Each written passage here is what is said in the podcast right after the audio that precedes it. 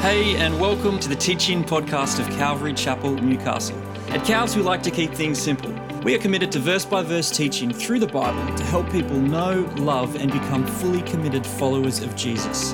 It is our prayer and hope that this message challenges, encourages, and equips you to that end.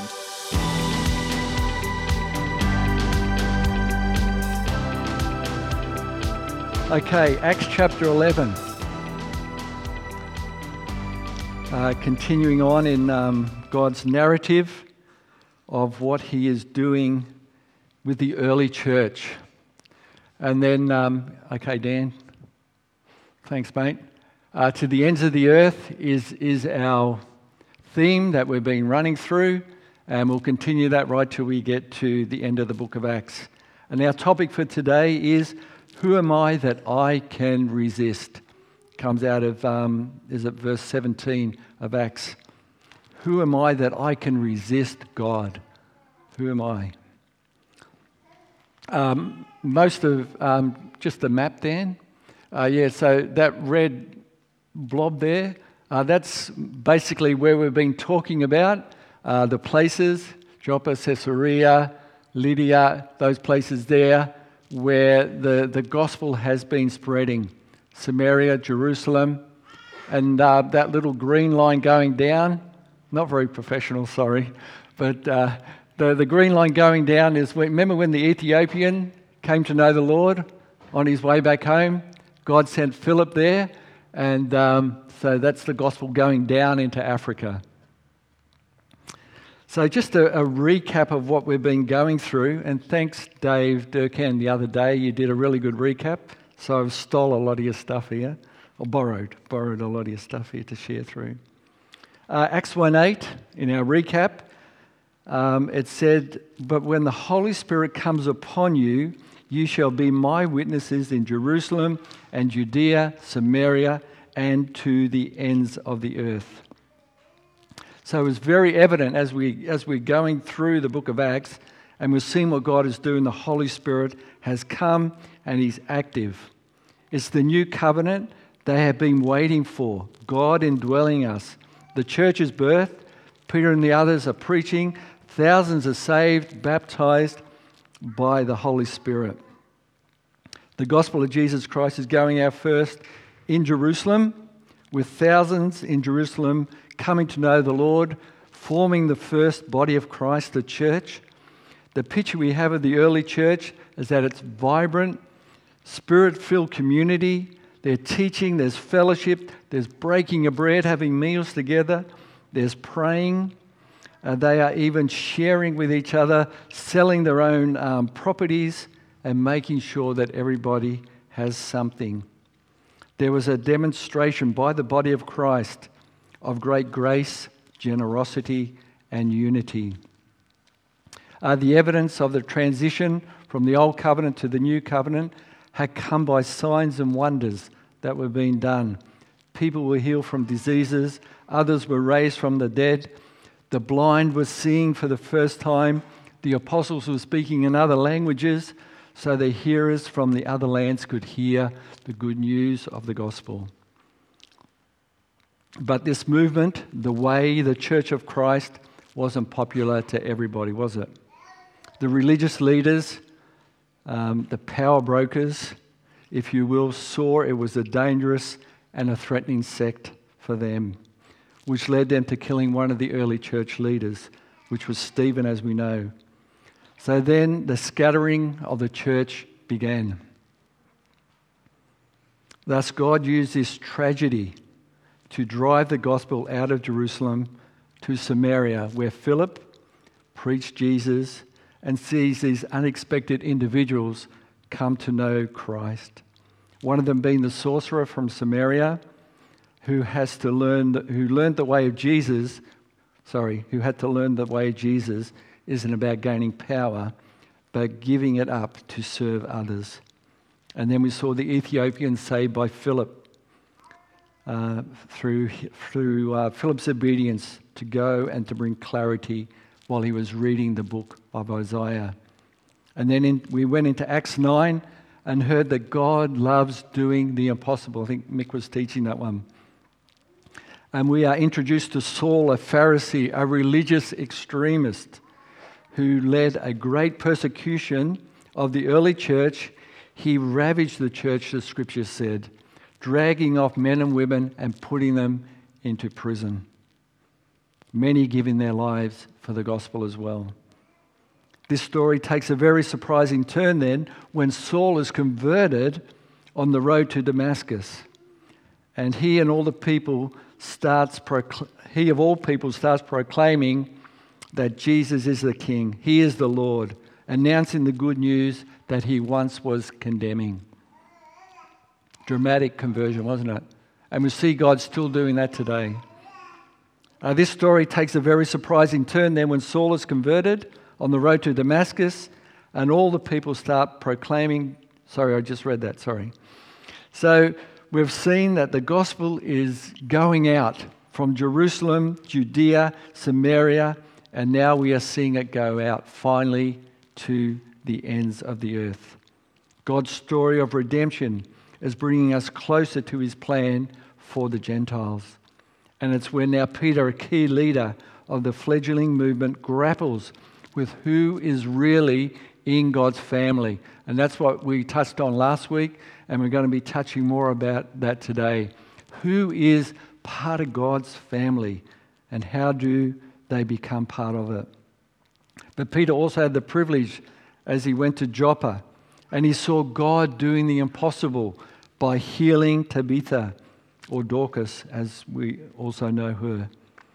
And then last week, John Coe took us through the remaining verses of Acts 10, taking us back to the promise that God gave to Abraham in Genesis 12 1 to 3.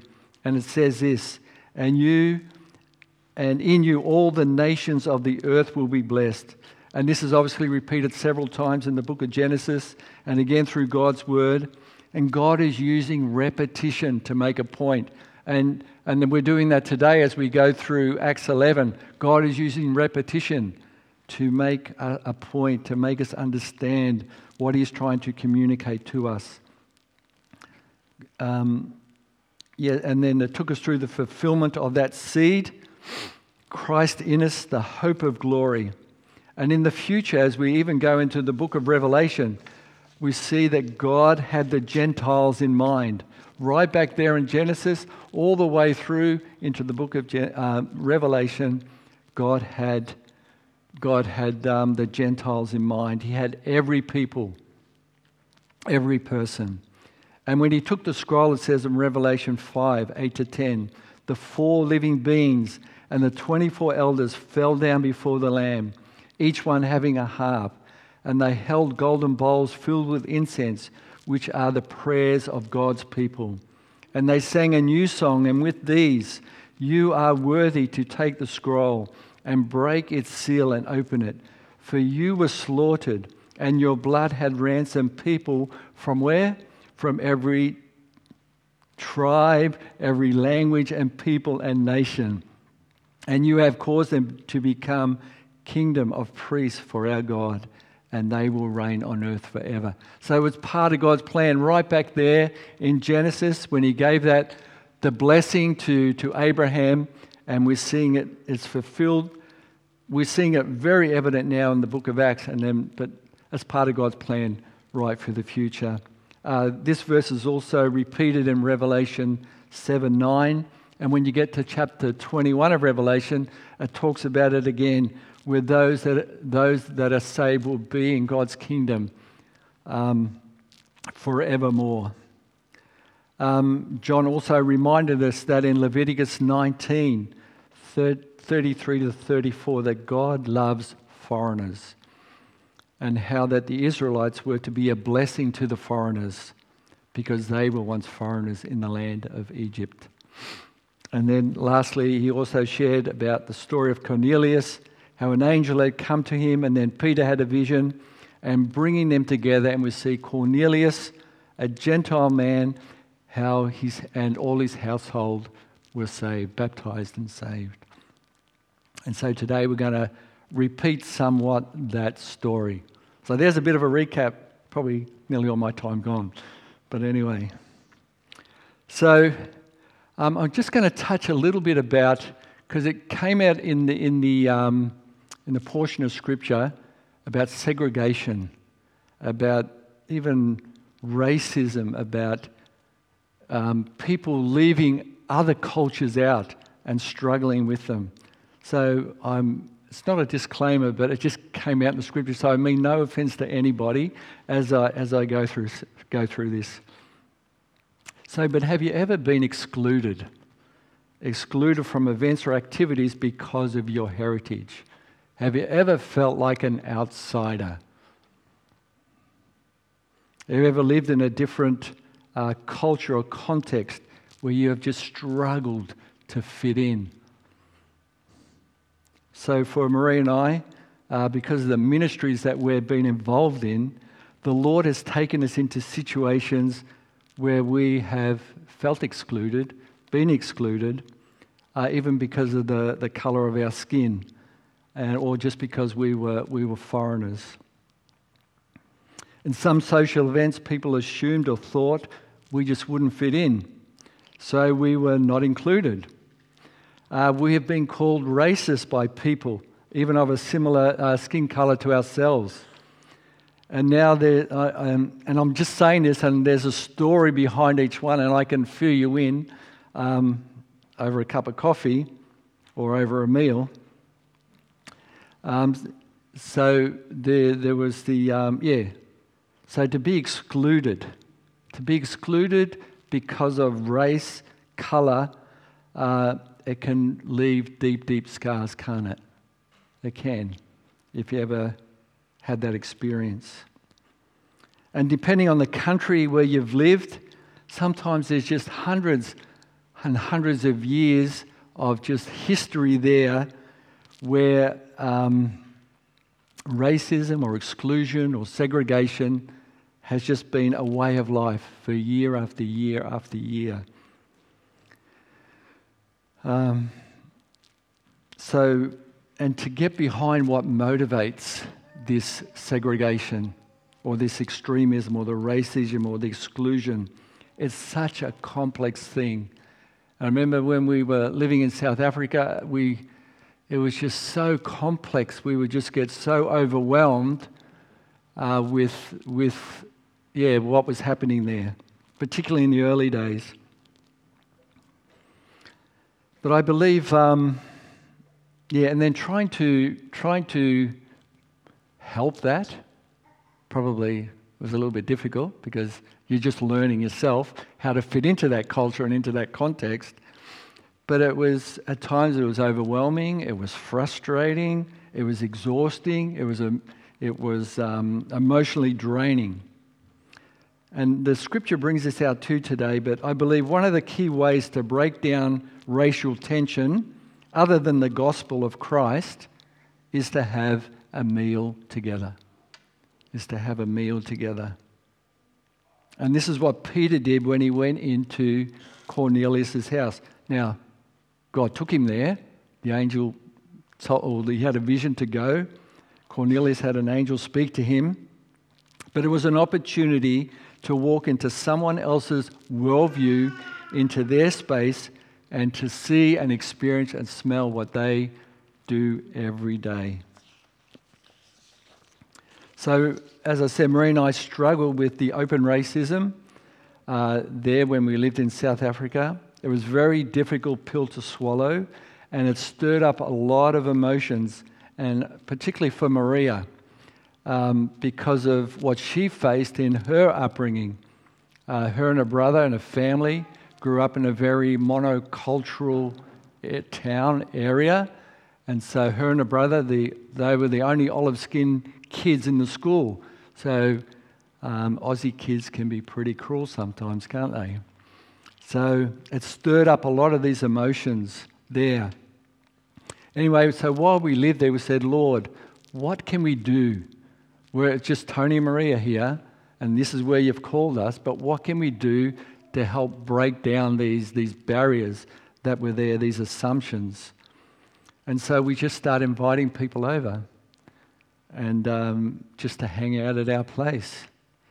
And um, over a period of time, we just saw God do some amazing things breaking down those barriers. It took time, it took effort, it took um, being showing initiative, but it worked. So, sharing a meal can break down preconceived assumptions, awkwardness, misunderstandings, misconceptions in relationships, etc. And um, when we um, used to live in Central America and Panama, uh, so we lived in a tight community. Everybody knew everybody. There was only 400 people in that community, spread out a bit. But if you went to visit somebody and you weren't invited in, you know you weren't accepted yet. But when you're accepted, you could go up there, there is sawn out log stairs, and you're invited into the house and given bananas and a fish to eat, you knew you were in. So that, that way, so when you're invited in for a meal, you knew you were being accepted or beginning to be accepted into the, into the community. So we have found over the years that there's a lot of unnecessary, if I can say, ignorance between people of different cultural heritages. Sadly, this ignorance breeds suspicion, misunderstanding, and unnecessary barriers that these are found, founded or are based on false assumption, this ignorance that is out there. So we see today, even in our communities and where we live, we see people from different cultures and we tend to stereotype them. We, we tend to say, this is us and this is them. We tend to have us and them mentality sometimes without even really thinking it through. It's just part of our yeah, culture that we've been brought up with. So, how can we change our thinking? What's the renewing of the mind that needs to be taking place? So, asking ourselves questions like, why did God bring these people to our country where we live? Did they have to flee their country? Did they have to come out of persecution or try to find um, work? Um, was, there, was there a war in their land and they had to come out? Did they meet an Aussie? An Aussie, an Aussie went over somewhere met somebody, fell in love, and they came back and got married? Was it a job transfer? Uh, there's many, many things, but how can we see people in a different light? How can we see them as God's people um, that need the Lord? In the book of James, as you know, there's a well known verse. Uh, talks about partiality uh, in James chapter 2. It says, My brethren, do not hold the faith of our Lord Jesus Christ, the Lord of glory, with partiality. For if there should come into your assembly a man with gold rings in fine apparel, and there should come in a poor man in filthy clothes, and you pay attention to the one wearing the fine clothes and say to him, Hey, you sit over there in a good place, and say to the poor man, Hey, you just stand over here and sit here at my footstool. Have you not shown partiality among yourselves and become judges with evil thoughts? Listen, my beloved brethren. Has God not chosen the poor of this world to be rich in faith and heirs of the kingdom which he promised to those who love him? But you have dishonored the poor man. Do not the rich oppress you and drag you into the courts? Do not they blaspheme that noble name by which you are called? If you really fulfill the royal law according to the scriptures, you shall love your neighbor as yourself, you do well. But if you show partiality, you commit sin and are convicted by the law as transgressors. transgressors. For whoever shall keep the whole law, yet stumble in one point, he is guilty. And this is what the early church was struggling with. They were struggling with partiality because their culture was always segregation, segregation, segregation. And now we know Acts is a transitional book, isn't it? And this is what's happening. God is challenging their traditions. So, for a Jewish person going to eat with a Gentile or vice versa would have been a great opportunity to break down barriers. But for a Jew, just coming to the threshold of a home was a big deal. Just coming to the, to the door, to the entrance was a big deal. Remember, Dave Dean had a picture of a pig up there the other day? Um, and that representing an unclean animal to the Jewish person, like for, they would be forbidden to eat it. And then um, it also represented anybody outside of the Jewish culture. To be a Jew, it had to be in your blood. It had to be in your blood. Or you had to be from one of the 12 tribes of Israel. You ever wonder why the genealogies are in the Bible? For the Jew, it's so important that they can trace back their lineage, trace it right back to where they came from, one of the patriarchs or one of the 12 tribes. So important to them. So for Peter to go to Cornelius' house was a big deal. His Jewish culture was so entrenched in him, it surrounded him all his life. His community and families all followed the same traditions. But now God was transitioning him and these Jewish Christians out of a Jewish culture into a Jesus culture. Out of a Jewish culture into a Jesus culture. And it would be rough going for a while. It wasn't going to be an easy transition.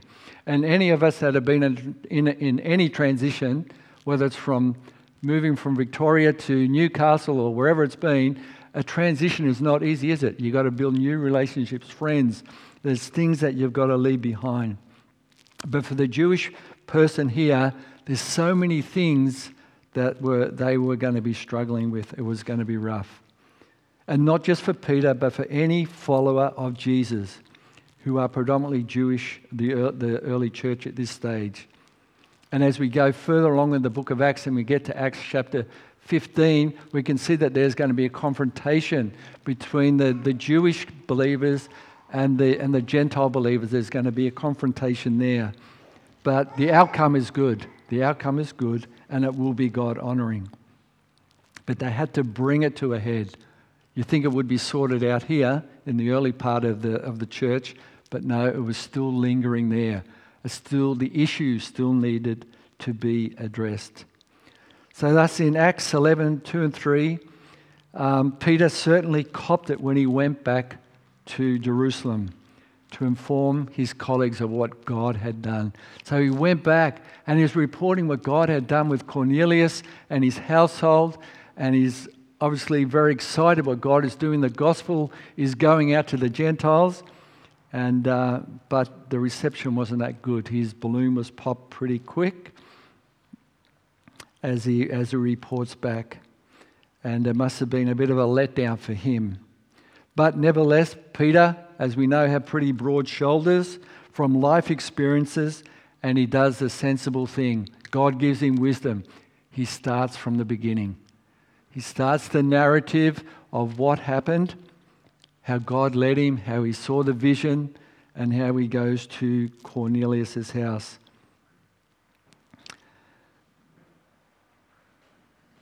So Peter recalls the account of the vision to his colleagues, and even though they were in disbelief or shock, they had uh, that he had gone to the Gentiles in the home. And yes, the narrative, as we know, is repeated. But again, as I said earlier, repetition is good. There's a lot of repetition in the Bible. God is constantly reminding us of, of, um, of his promises and His goodness, His grace, the gospel. God is a good, clear communicator. He loves for us, His children, to hear what He has to say, even if it's more than once, twice, or three times, or four times. So then in verse 18, as Peter finishes telling the narrative again to his colleagues, to the believers there, it's interesting it says that they all went quiet A bit like you guys are. You're all quiet. So, what was going through their mind? I don't know what that period of time was, but they were quiet. But can you imagine what these Jewish believers must have been initially thinking? What's going to happen to us? Will the Gentiles become God's chosen ones now? Will the gospel now go out through them? Will God now abandon us? Is our identity as Jewish people now in danger? What do we do? But Peter's Jewishness and the other uh, Jewish Christians, their identity is not being taken from them, but God is tweaking it. God is tweaking it. He's helping them to transition out of some of their cultures and traditions that don't lead them into a relationship with Christ. Not all culture and traditions are wrong, but if it's leading us away from our relationship with Christ, there is a danger, and we need to evaluate that. But as we know, the Jews and the, Gen, uh, the, the Jews followed the law from Moses very, very strictly. The rituals, the rules, the regulations, the practice of segregation was there, and God was challenging them. God wanted it to be adjusted. So the challenge for them in Acts 11:17, and I'll paraphrase this, it says, "Don't resist what God is doing. There is no way to stop it." Don't resist what God is doing because there's no way to stop it. Remember, God has shown the initiative to get the gospel out to the Gentiles. And there's no way it's going to stop. He's going to use his people to get, them, to get the message out there. So don't resist what God is doing. There is no way to stop it. And we know what the purpose of the law was uh, in Galatians uh, chapter 3, verses 19 to 26. I don't know if I'll, I will not read it all. Um, if I got it underlined there? No, I don't. I've just got it underlined here. But anyway, but the law was designed to last only until the coming, and this is what we learnt last week. But the law was designed to last only until the coming of the child who was promised. And who was that? Jesus, promised by God right from the beginning. God gave the law through the angels to Moses, who was a mediator between God and people. And if we go down um, verse 22, but the scripture declares that we are all prisoners of sin. So we receive God's promise of freedom only by believing in Jesus Christ. Before the way of faith in Christ was available to us, we were placed under the guard by the law. We were kept in protective custody, so to speak, until the way of faith was revealed. And we know again that was through Christ. So then, verse 24 says, Let me put it another way. The law was our guardian until Christ came. It protected us until that we could be made right with God through faith. And now the way of faith has come. We no longer need the law as our guardian for you are all God's children through faith in Jesus Christ. So, what is it that God is wanting to happen through his children? What is it that God is wanting to happen through us? What's the main thing? What's the main thrust that God is showing to us and the early church in the book of Acts? Or he's desiring that his message, the good news, go to the ends of the earth. That's why we exist as believers. That's why we are here on earth. We are no different than the early church. We are still part of the church. And our role as believers is to see the gospel go to the ends of the earth. So, and He is doing it. God is showing the initiative here, and He is doing it by means and ways that seem impossible for man. But through His Spirit, He's making all things possible. And as the apostles and the believers obey God, it's spreading out to Jerusalem, to Judea, Samaria, and now to the unknown, to the unknown world, to the ends of the earth. So, just like the early church here, we all need change, don't we? Uh, we like our, I don't know if this is a word, but we like our comfortableness. We like to feel comfortable. I remember when we were in back in Panama. Sorry, back in Panama again. But I was we were laying in a hammock and just having our, I think it was our afternoon siesta. And I said to Maria, I just feel really comfortable here. I really love living with the mosquitoes and the sandflies. And no, we, we love the area, we love the ministry, and that's where God had us. But, you know, it wasn't long after that that God started challenging us to move on actually to come back to Australia. I didn't want to come back to Australia. But God was saying, it's time to move on. So we all love our comfortableness, what's familiar to us.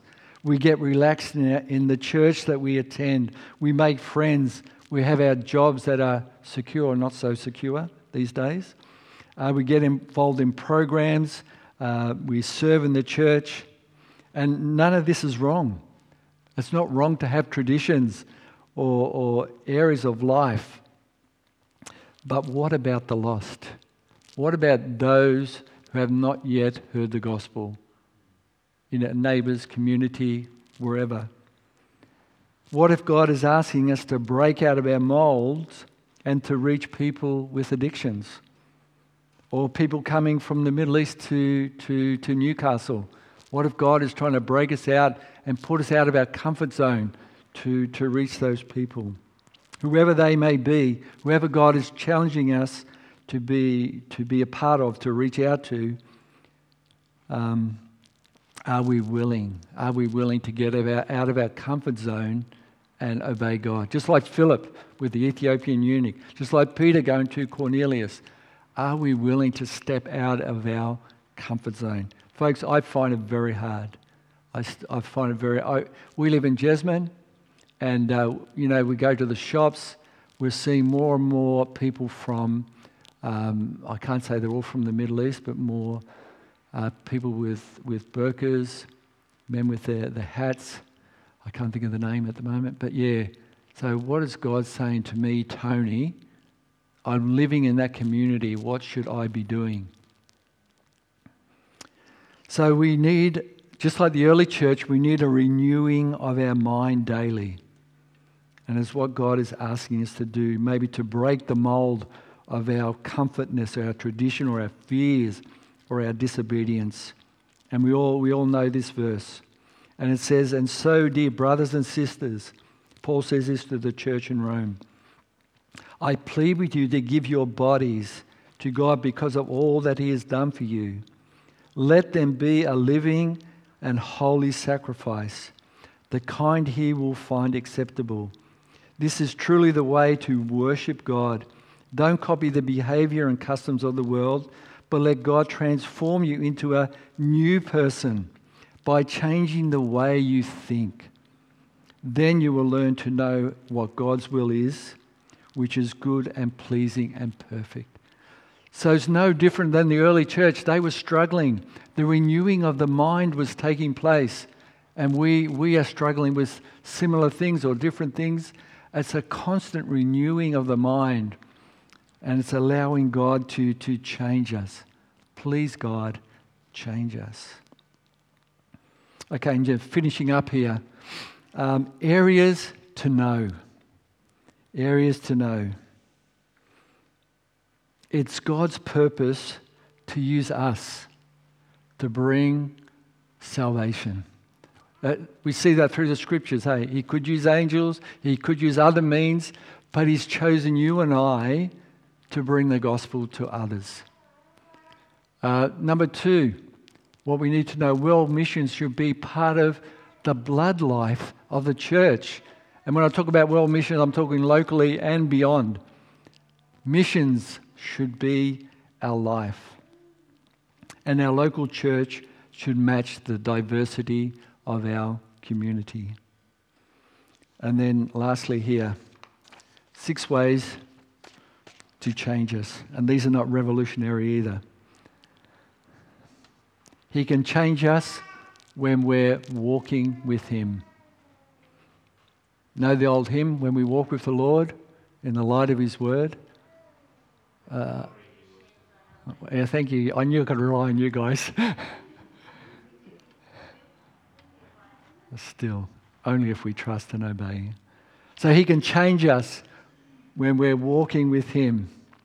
He shakes us up through taking us through uncomfortable circumstances. Who likes to feel uncomfortable? No, nobody's putting up their hand. Okay, good on you, Zach. We don't feel we don't like being put out of our comfort zone, do we? But that's when God can work, when we are uncomfortable. He repeats the lessons we need to learn till we finally get them. And I put here, well, sometimes we think we get them and then we don't get them. And God has to teach us again. Number four, by appealing to our thinking through the word of truth. And that's the important of being in God's word, isn't it? And knowing God's word. By appealing to our thinking, the renewing of the mind through the word of truth. By getting to see that He is the sovereign Lord. We know it, it's up here, but how do we put that out in our life? God is the Lord of our life, God is the Lord of the church. And He changes us in great ways so that He can use us to save the lost. Six ways God can change us. Let's pray.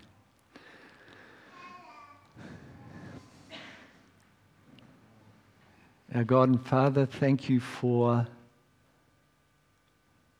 your Holy Spirit, which indwells each of us believers. Thank you that you are faithfully working and chipping away in areas in our life, Lord.